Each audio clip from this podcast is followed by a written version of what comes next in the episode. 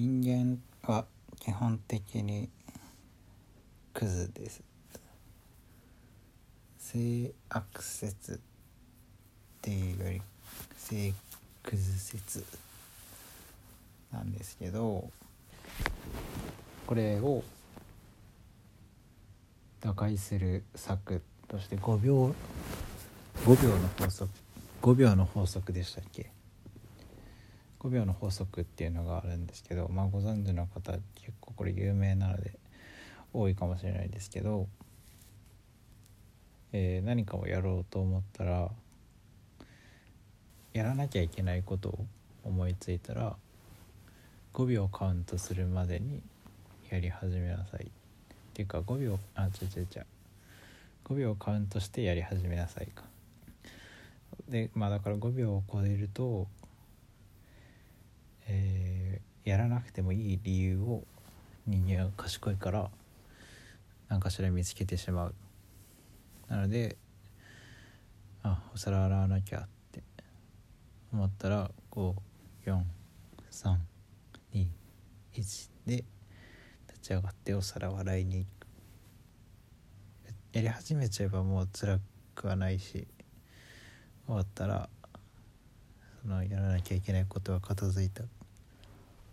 い, いいことしかないんですけど、やっぱりそこまでの腰を上げるのが重いですよね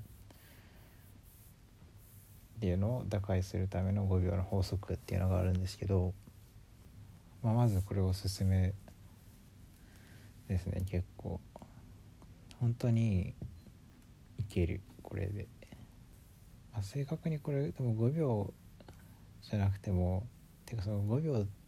て数えちゃったらもう頭の中数えることしかないから、なんだろうな、例えばそれじゅうびょうにしたところで そ, そのじゅうびょうかんはカウントに頭を使ってるから言い訳は見つかることはないと思うんですけど、まあまあごびょうらしいです。でいやまあおすすめはおすすめなんですけど、ご、よん、さん、に、いち、ゼロって動き出したらあれそれろくびょうじゃないって気づいちゃったんですよ。なので、えー、今までごびょうルールを実践していた人はそのいちびょうを騙されてます。